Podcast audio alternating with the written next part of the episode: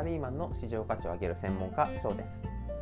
今回は一言添えるということをテーマにお話ししていきたいと思います。一言添える。どういったことか。これは意識をしないとついつい忘れがちになってしまう。お願いをする時のプラスアルファの一言この一言があるかないかで依頼をされる側の反応だったりとか。分かりました。というような返事も大きく変わってきます。それでは少し、えー、いくつかですねパターンを出していきたいと思います。上司から部下に依頼をする際忙しいところ申し訳ないんだけど〇〇を依頼する。この忙しいんだけどとか頑張ってるとこごめんねというような一言。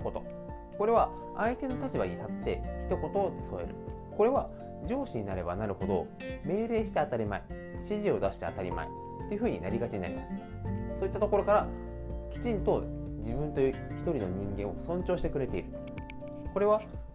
その時の反応はあまりないかもしれないんですがその後実はこう部下同士で話したりとかそういったところの一言で結構出てきます。それとか何か依頼をする際にこれじゃお願いねというよりは君の前の〇〇というところがすごい良かったからあなたにお願いしたい。これも自己承認欲求でしたこう認められてるという感覚が大きくなります。なんで自分に別に自分じゃなくてもいいだろうということは思いがちになってしまうんですがそういったところを救う一言としても効果的です。その方の存在意義だったりとかこの会社にいていいんだこの部署にいていいんだこの自己認識って重要性っていうのを伝えるのは非常に大事になります。ただこれは都度そこまで気にかけなきゃいけないのか。ってことを思うかもしれないんですが上司の仕事はある意味部下が気持ちよく働く。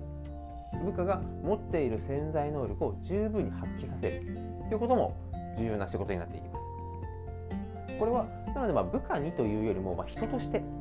接する。というのは非常に重要になっていきます。逆に部下から上司に先輩に相談をしたりとか報告をするときも同じようになります。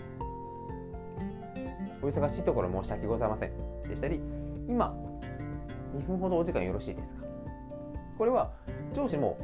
まあ、まあ、皆さんご存知だと思うんですが上に行けば行くほど重要な仕事とか頭を使って本当に考えなきゃいけないことが増えていきます。その時にいきなり相談と言われてこれは5分なのか？下手したら30分ちょっとまとまった時間を取った方がいいのか。これがこれが分からないとちょっと意識がそちらに向いてしまいます。そういった時に〇〇の相談で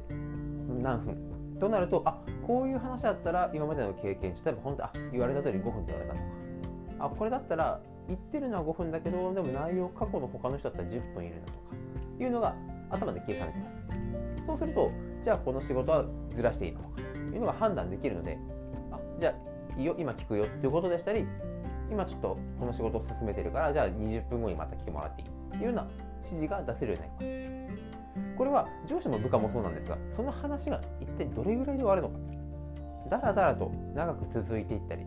するともう何何のために相談というよりももう早く終われと思ってしまうので、まあ、最低限これはま上司だろうが部下だろうが関係なく本当に必要な配慮になっていきます。そしてこの報告相談また仕事の依頼で一番共通しているのが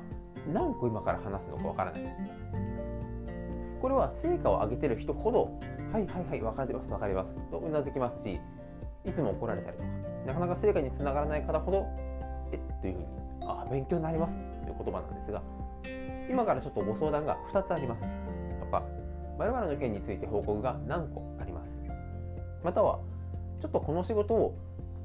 お願いしたいんだけど、後ではなくて、今からちょっと2つ仕事をお願いしたいんだけど、いいかな。これはお客様に対してはすごくきっちりされている方でもこう社内とか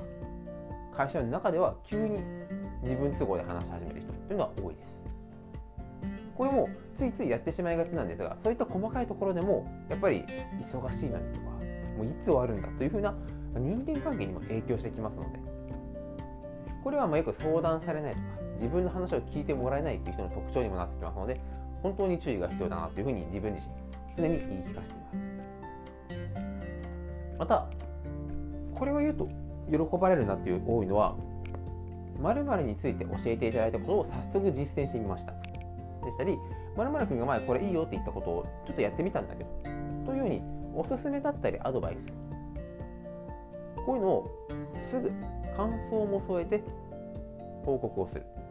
まあ、これはの日常の会話でもいいんですが、まあ、これはでも本当にカップルでも夫婦でも友達でも常に共通しています。自分が伝えたことアドバイスしたことまたこう提案したことってどうなのかなっていうのが気になります。逆にあなたもそうですよ。僕もそうです。自分がこれいいと思いますよ、まあ、例えば本をおすすめした、まあ、〇〇で悩んでるんですって言われたらあじゃあこういう本ってこういうことが書いてあるからその悩みに解決するヒント載ってるかもしれないよ。言った際にでそのまま次に報告が来たあこれが報告です。と言って受け取るのか。翔さんにおすすめされた本でこういうところがすごい参考になってあのぜひ生かしてみたんで見てください。っていうふうに言われるか。全然変わりますよね。本当たった一言。しかも相手の立場に立って自分が言われたらどんなにいいだ。そういったことを意識するもう本当に相手の立場に立つっていうことですよね。自分がその相手と同じ立場で自分から報告を受けたら何て思うだろう。ついつい自分は忙しいんだからもうそれぐらいも上司だからさしてよとか部下なんだからそれぐらいも言われたことをやれよと。いうふうに思うのではなくてそれぞれの立場だったりとかそれぞれの立場それぞれの能力で一生懸命お仕事をしたりとかできることをこなしていくっていうだからこそそういった気遣いっていう言葉がある職場は活性化していますしない職場はギスギスしたりとか事務的に淡々とということが訪問した中ではすごい多いかなというふうに、ま、これは僕の実体験なので、まあ、係数としては少ないんですがそういうふうに感じたことがあります。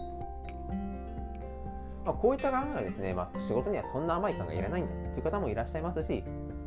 もっとしっかりコミュニケーションを取った方がいいという方もいらっしゃいます。まあ、何が正解で、まあ、せ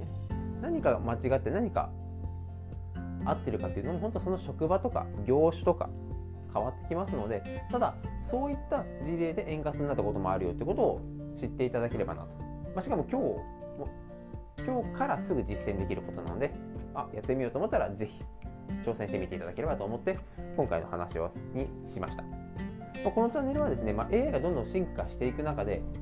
本当に単純作業とかなおかつ会社自体も失われた20年から失われた30年に突入して今までは会社同士地方と、まあ、都心などの大企業中小零細と戦ってた構図からもう GAFA などもう国家予算レベルでお金を持っている企業と立ち向かうことになっていてそうするとどんどんどんどん会社にいるから安心という世界ではなくなってきています。加速度的になってきていますだからこそ自分自身の能力を生かしてここじゃなきゃ働けない。もう私はここをクビになったらもうやっていけないんだというように追い込まれて24時間働けますかというのは自己ピー広告ではないんですがそういった働き方から自分はいろんなところで働けるしいろんな働き方もできるんだけどここの職場がここの人間関係この商品が好きだから働いてるんだいうように前向きに働ける環境、まあ、どちらがいいかということで、まあ、僕は大切な人と大切な時間を過ごせるために選択肢にあふれた人生を送るための情報をですねこれからも発信してまいりますのでどうぞ楽しみにしていてください。それでは今回もご清聴いただきありがとうございました。